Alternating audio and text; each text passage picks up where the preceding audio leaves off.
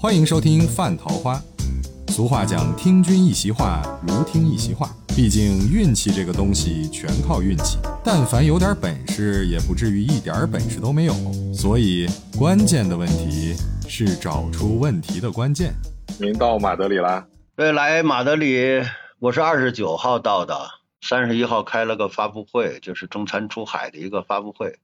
都有哪些品牌啊？一个是大董道家的那个一个就是那个芝士鸭卷，但是他那个产品应该好像是运，反正不知道什么原因吧，没有产品没有运到，但是他那个介绍啊什么的，包装啊，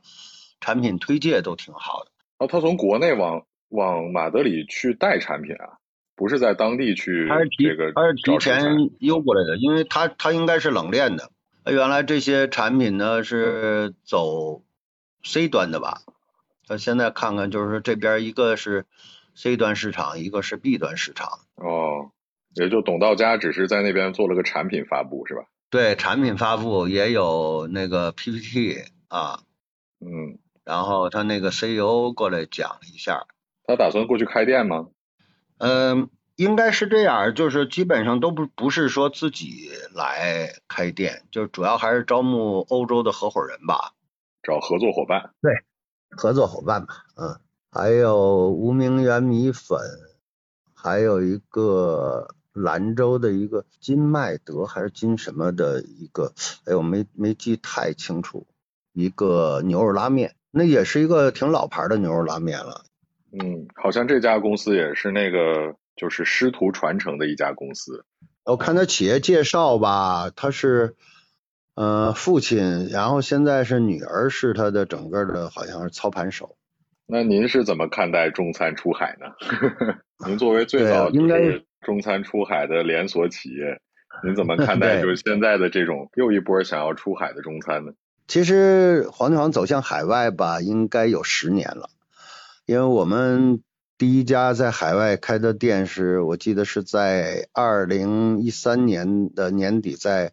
澳大利亚悉尼啊，离着情人港不远。那家店其实当时开业的时候还是挺轰动的，应该说生意也不错，在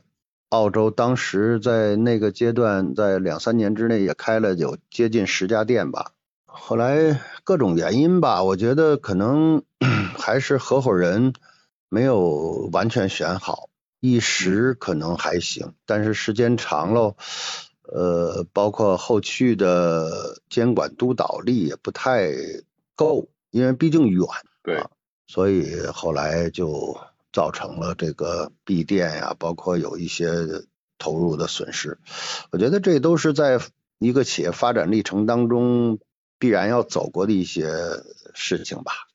我觉得过去了就过去了啊。应该说这些年这10年来首先第一呢就是海外的华人华侨可能也在逐渐的去有一些就是认知了吧。因为以前呢可能他们都觉得好像他们做的还算挺好啊，就是国内相对来讲企业的规模性啊规范性啊都不是太高啊，就觉得还是比较 low。但是现在呢其实这些年来就是国内的餐饮我觉得近10年来吧，尤其15年以后，国内的餐饮尤其是这种大的连锁公司品牌公司对整个的产品研发市场拓展整体形象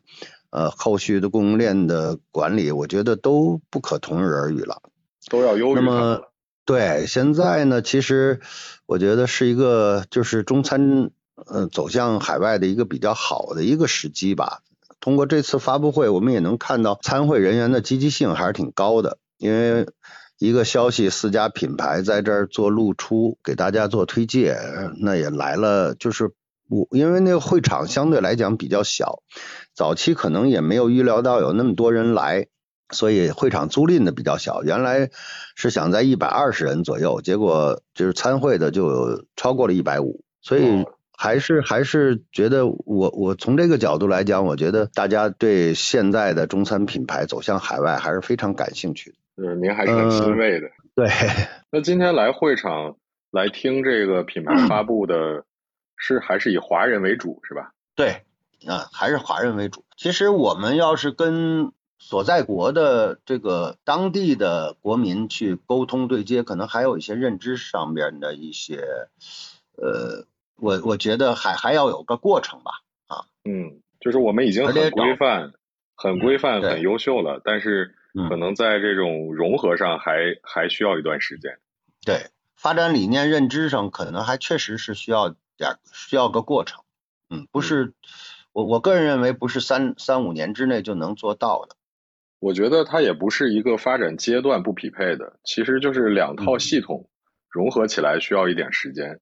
其实我们也不落后了，我们在餐饮上已经很发达了。嗯，但是其实中餐走向海外最大的问题还是人才培养的问题。嗯，所以我觉得就是什么样的企业能走向海外，火锅类型的啊，它不太需要仰仗大厨的，嗯，火锅烧烤吧，啊，这种，嗯，还有呢就是中国的这种快餐的啊，比如说面条，就是各类面条，我觉得都可以去尝试，面条、米粉啊、包子、饺子这一类的快餐属性的，不太仰仗厨师的，因为发达国家最难去培养的就是或者是引进的人就是厨师。那么中国不缺厨师，但是现阶段我觉得，包括我们这回在欧洲考察了一圈，首先第一点，我觉得就是说，如果要是倒退10年以前或者更远的时间，国内会有很多厨师愿意出来，是因为他收入差比较大啊，就是在国内收入相对会少一些，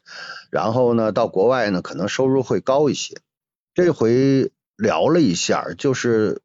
基本上就是在这边聘请一个稍微好一点的厨师呢，大概就是2000到3000欧元之间。那么2000欧元合到现在就是你按 7.5 算吧，也就是15000，对吧？对，就是3000欧元说实在的比较起来也不高，因为国内的一个就拿牛肉面来讲，一个拉面师都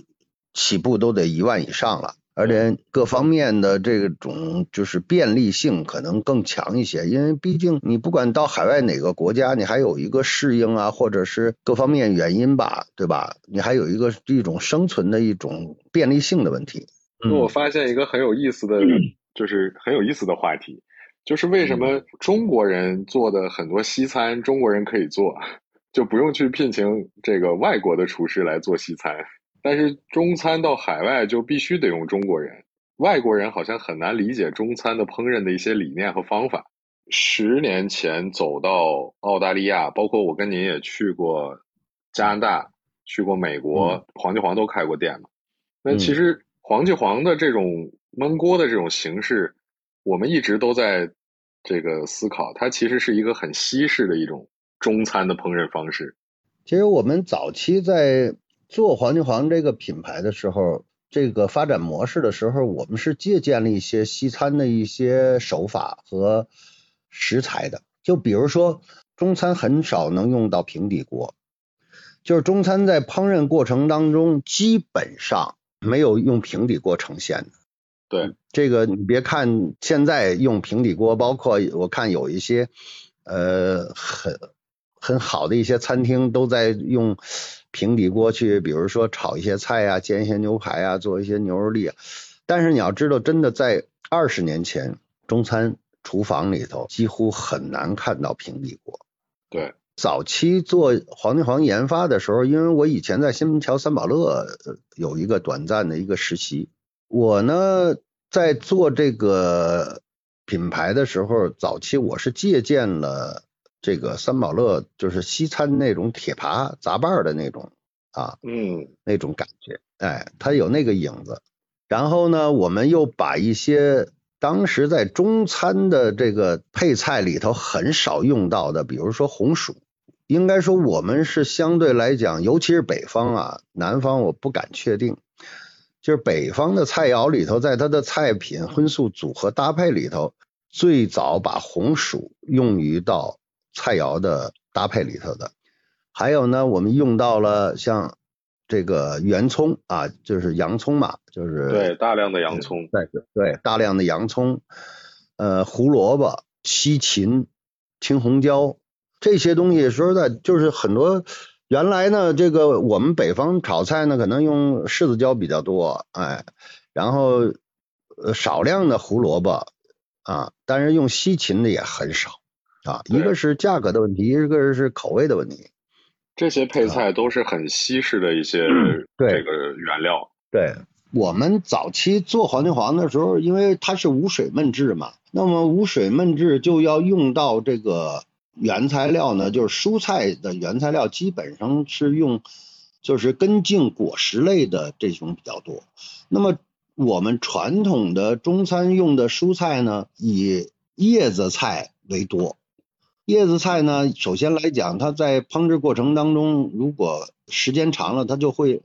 比较软烂啊，这是第一个。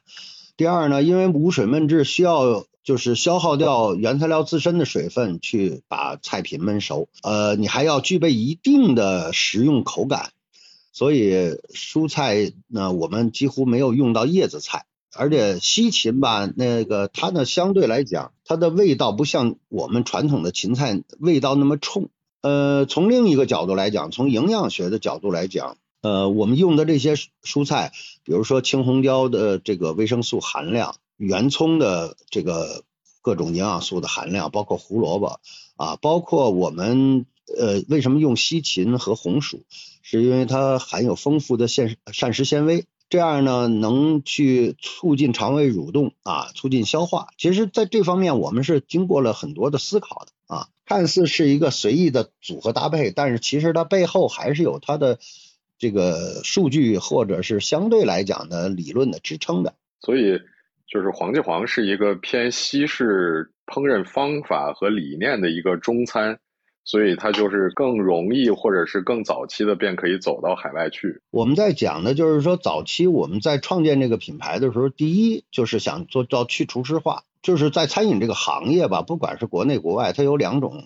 不同的发展方式。一种呢就是用匠人情怀和精神，凭借自己的手艺做买卖，就是东西的一买一卖的这个之间去呈现我们的独特的技法和我们的烹饪手艺啊，包括人的个性可能都在里头，对，包括审美。对，那么还有一种呢，就是用产业化经营思维的方式，借助于事物的发展的链条啊，比如说我们的从采购、供应啊，这个到出品到整个流程化管理。这个呢完全都是按照产业化经营思维的方式去做的，也就是说这种方式呢，它能去做这个行业的一个会全面覆盖啊，比如说我们会走出这个所在城市，走向全国，走向世界。那么我们的学习的榜样其实就像肯德基、麦当劳、星巴克、赛百味、德克士、这也必胜客这些企业，其实他们是我们的标杆。对，那么我们也去看，就是说这些企业才能做到产业化经营，不是说我只是说凭着手艺，凭着匠人的情怀，用个性化的或者是人以人为主导的这种方式去开一家店或者是几家店，它是完全不同的发展方式啊。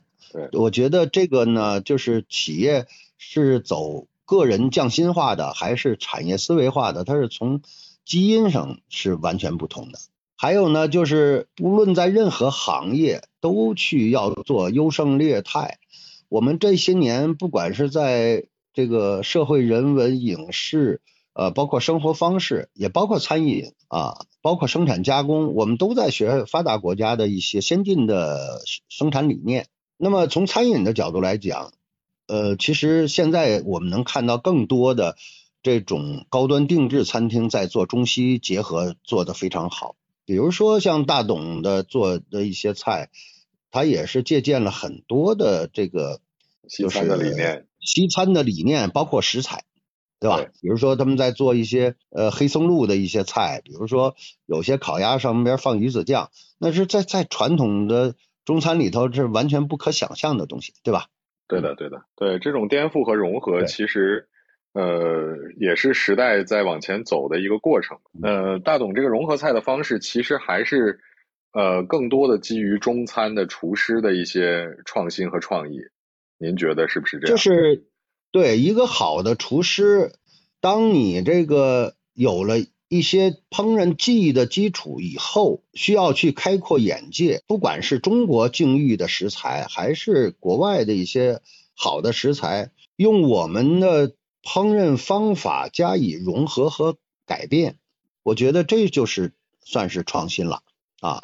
因为我觉得所谓的创新是建立在你对原有事物的充分了解的基础之上进行的一些变革，或者是叫混搭啊。对，很多人呢就是说他对原材料的不认知，或者是说对异国的一些原材料不认知，所以他不知道该怎么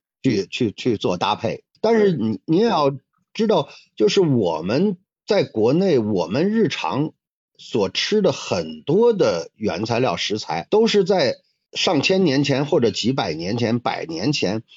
不断的跟中外文化交流这个引进的，对吧？打个比方说，我们现在西芹很容易吃到，对吧？那西芹肯定不是中国的，西红柿、什么茄子，对吧？辣椒，哎，辣椒，就是很多的我们现在日常天天都觉得是我们中国土生土产的东西，其实都不是中国的，包括我们爱吃的小龙虾的原产地也不是在中国。对吧？牛蛙也不在中国，对吧？对，只不过就是说，在我们这一代人或者两代人的认知里头，我们把它视同为啊，这就是我们这个天天吃的，这就是中国的。其实从根上来讲是不是的，对吧？对的，对的啊。所以我觉得，不管到哪个年代，我们不管用什么样的方式，都是在去做中外文化的一些交流与对接，然后把它们很好的去融合到一起，这样才有新的东西的产生。任何一个行业里头都应该去做优胜劣汰的事儿，就是在事物的发展，它是一个进化的过程。那么比如说我们最早人类早期，我们说认知发展时候都是茹毛饮血的那个年代，对吧？后来我们这个祖先发明了火，然后有了烧烤，后来有了各种的烹饪方式。但是从食材本身角度来讲，我觉得也应该去做进化。就比如说我们现在是不是一个困难的一个年代，吃树皮啃草根的年代，那么我们其实也要随着时代的发展，把原来一些不好的东西去除掉。所以融合之后再创新，然后只要它能沉淀下来，几代人两三代人就会变成一个传统。对啊，而且你能看到，就是说我们就拿中国来讲，我们有几大菜系，但是呢这几大菜系你去看他们的烹饪方式和烹饪原料会有很多的不同。比方说以广东、上海这种沿海的这个菜系来讲，它就更多的你能看到就是中西结合的早期的影子。对，他们吃的东西注重鲜活，注重色彩，注重搭配，对吧？返回来我们看就是内地的这些，比如说鲁菜，对吧？当然鲁菜原来也有很多，就是我们的吃海鲜的沿海的城市啊，比如说青岛，比如说烟台、崂山啊，对。但是呢就是因为鲁菜的这个大部分地区，或者是大部分人的生活的地区还是在内陆啊，原来的这种捕捞、储藏、运输条件局限，所以呢它没有那么好的那个就是鲜活的食材能呈现到一个相对比较远的地方啊。搁现在可能一个小时到不了，但是可能那个时候要走几天，对吧？那么在夏季，比如说海鲜的捕捞季，你这东西上来以后，如果你要不干制啊，不盐渍，那你可能就马上就坏了，对吧？对。所以就是鲁菜的烹饪方式就很复杂，那么它不像说广东菜、上海菜的烹饪方式相对来讲要少一些，原材料本身它的鲜活度是局限的啊，要用烹饪技法去包括调味去改变它原材料本身的不足。我们可能以前有一句老话啊，叫不时不食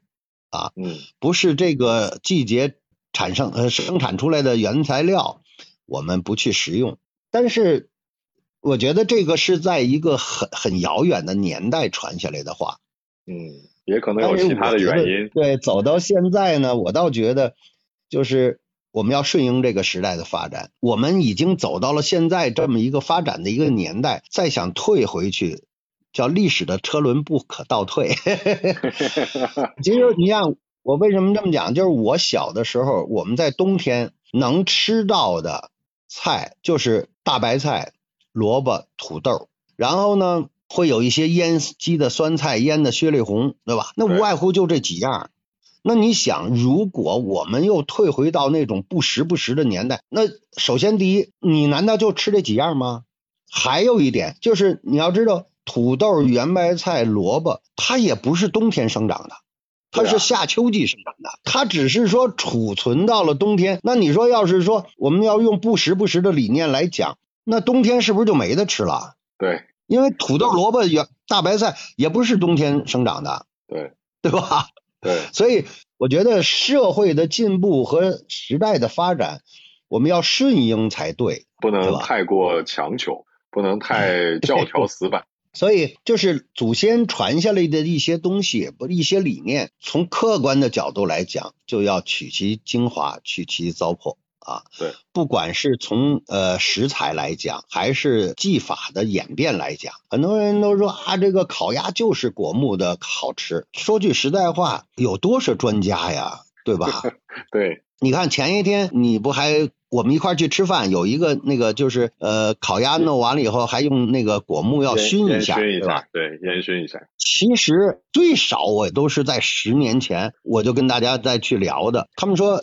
用那个电烤箱，就是 Rational 那个蒸烤箱，就是那个烤出的鸭子好像没有果木的香气。我是从2种角度来讲，第一，社会进步了，对吧？那你原来用这个炭火，这个用果木烤，你现在没有那么多果木，因为需求量太大了，对吧？没有那么多果木，而且果木会造成环境的污染。那么你要是用电烤箱想要果木味，无外乎你就像那个熏制菜似的，你弄点爆花、木碎、木屑，然后搁到那个里头熏一下就完了吧，对吧？对，那现在应该说，那天我们看到就是设备更先进了，你把烤鸭片好皮以后，然后盖个罩子，然后把那个果木屑点燃了，就把那味道引进去，稍微熏一下，你不是果木香就有了吗？对，你想要什么味儿的都行，比如说你用果木也行，我用茶叶行不行？对吧？对，我用普洱行不行？我用铁观音行不行？对，对吧？其实这都可以。所谓的创新，就是说，首先你要了解整个的基础原理，对吧？然后加以适当的技法，或者是用一些小技巧。其实一个好的厨师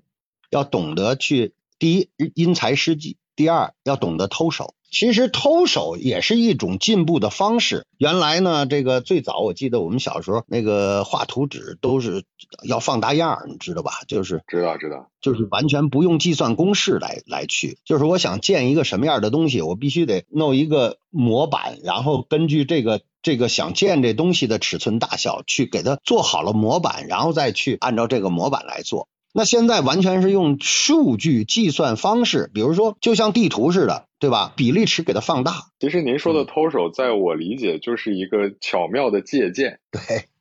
对吧？就是如果是偷手，怕有些人听起来不太懂，这是一个厨行的老话。但是呢，就是你多观察，细心的观察，甚至跨行业的去观察。比如说一个厨师，你不可能只一脑袋扎进厨房，那你肯定成不了才。你可能去看看美术展呀，看看什么雕塑展呀，什么看看建筑展呀，然后走到哪儿留心观察一下，这个盆栽怎么弄的，那个盆景怎么剪的，可能对于你在一道菜的呈现上稍微有一点灵活的、灵巧的借鉴，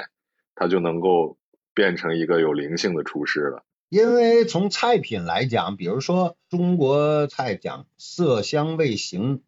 气啊，或者叫色香味形意，它是要有一个基础的营养的组合搭配，荤素搭配，对吧？啊，那么还有呢，就是颜色搭配。我希望我这个菜品呈现，它是一个不是一团黑一团白，而且它是色彩比较鲜艳的。所以厨师要懂得美学，对，得懂审美。对，色香味形气还是色香味形意，色都在前头，颜色是第一位的。对，看待一道菜的色是用眼睛看的，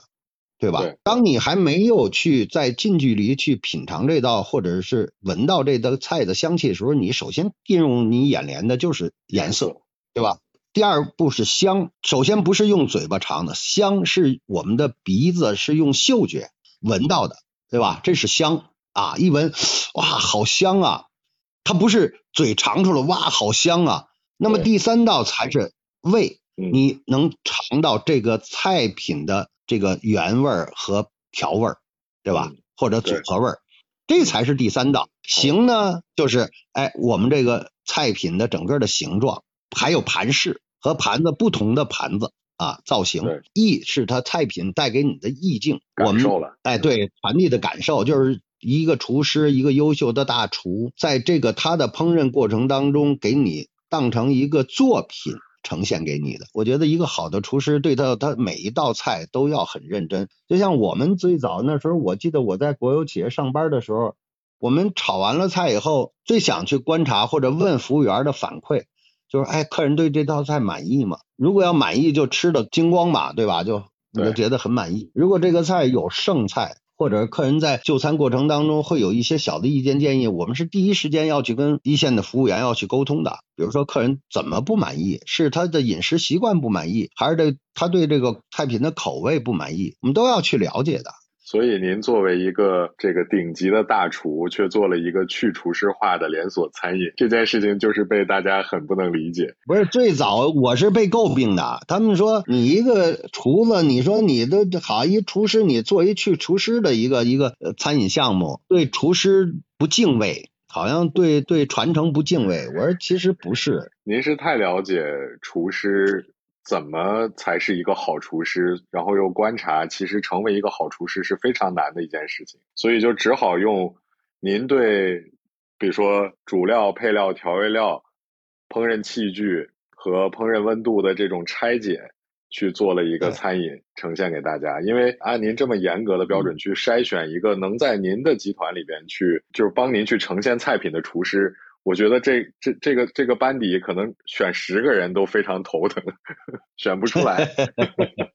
所以我以前开玩笑说皇帝皇只有一个大厨，就是我。对啊，因为这个模式是我创造的，我对他的整个的发展基因的脉络都很了解，就是我知道他该怎么变。你可以做一个在某一个阶段的一个挑战者，对吧？一个所谓的逆势者。但是这个逆势者，如果你要想要成功，一定是在未来的一个不远的一个，比如说3到5年或者10年的一个发展阶段，一定是做一个顺势的引领者。判断一个事物，很多人说这个很有眼光，很有前瞻性，对吧？那么所谓的前瞻性，就是不拘泥于传统，然后在传统的基础之上有自己的一些想法，然后把这些想法变成现实。很多人在讲嘛，就是所有的品类都值得重新做一遍。对，所以我们也就看到了，就是这个串串香又重新做出来一些串串香，火锅一直在不断的，四川火锅、重庆火锅一直在不断的推陈出新，有新的品牌出现。我们能看到的就是它的变革并没有那么颠覆性，只是在过去的1代2代的基础上做了一些添加啊、删减啊，然后这个在重新审美上重新去定义。就拿火锅这个品类来讲，火锅专业委员会成立了20年了啊，是不到，因为火锅专业委员会是2005年在包头成立的啊，就18年了嘛。那么这18年来，我们应该说看到了老中青3代啊，就这么说吧，就是说老的那一代。就比如说像传统的像德庄啊、小天鹅呀、秦妈呀、苏大姐呀、啊百年老妈呀、皇城老妈呀，什么这个一些菌类的火锅。当然我们不去说国有企业，像这个东来顺啊，就是对，就是火锅专业委员会成立，基本上就是我说的这些企业，也包括小肥羊，就是这是第一代。其实第一代现在还留存或者还有社会很好的影响力的企业并不多了，差不多有1半吧，就是年轻的这个食客的认知度就不太高了，也有个别企业就已经都消亡衰败了啊，品牌都不在了。那么第二代呢，其实就像大龙燚、小龙坎什么这个，就是第二代呢，基本上算以这些为主。那么第三代呢，其实就是近几年，大概5年左右吧。啊，这个我觉得是第三代的这个火锅企业，像谭鸭血啊、咸河庄啊、这个南火锅啊、什么佩姐啊，就这些，应该说，对，朱光裕都是很潮范儿、国潮风啊，年轻一代的这种孩子们比较喜欢的啊，而且他们在整个的菜品的这种组合，比如说火锅与甜品的组合，火锅与面食的组合，就是他们在这一方面去做了很好的一些混搭。其实万变不离其宗，他卖的终究还是一个火锅，汤底上几乎变化不是很大。对，这个川渝火锅呢，下水类的东西占的比重非常大。但是其实我们现在也很欣喜的看到，这次在马德里，因为我去吃了一次小龙坎，吃了一次这个大龙燚，看到它的羊肉牛肉啊售卖比重会逐渐增大，我觉得这是好事儿。事物的本身其实它也没有什么颠覆性的变化，但是你能看到它在做进化，也不可能是一下子变了，那叫基因突变。对吧？你就从火锅变成炒菜了，就这馆子昨天还卖火锅呢，今天卖炒菜，这是突变。对，那就火锅不断的在改变，不断在改进，应该叫改进。对，然后再一个，您说的这个马德里的这个就餐体验，可能是因为欧洲人本身他也不太接受这种头蹄下水类的东西。现在呢，就是我去看到，就是店里头的，就是本地人啊，就是除华人华侨以外的本地人。我觉得就餐比重在逐渐提高，我觉得这是一个非常好的事儿。就是我们中餐出海走到任何一个落脚点，都应该去在服务华人华侨的基础上，更多的去影响到本地人。对，我觉得这才是中餐出海最终的意义。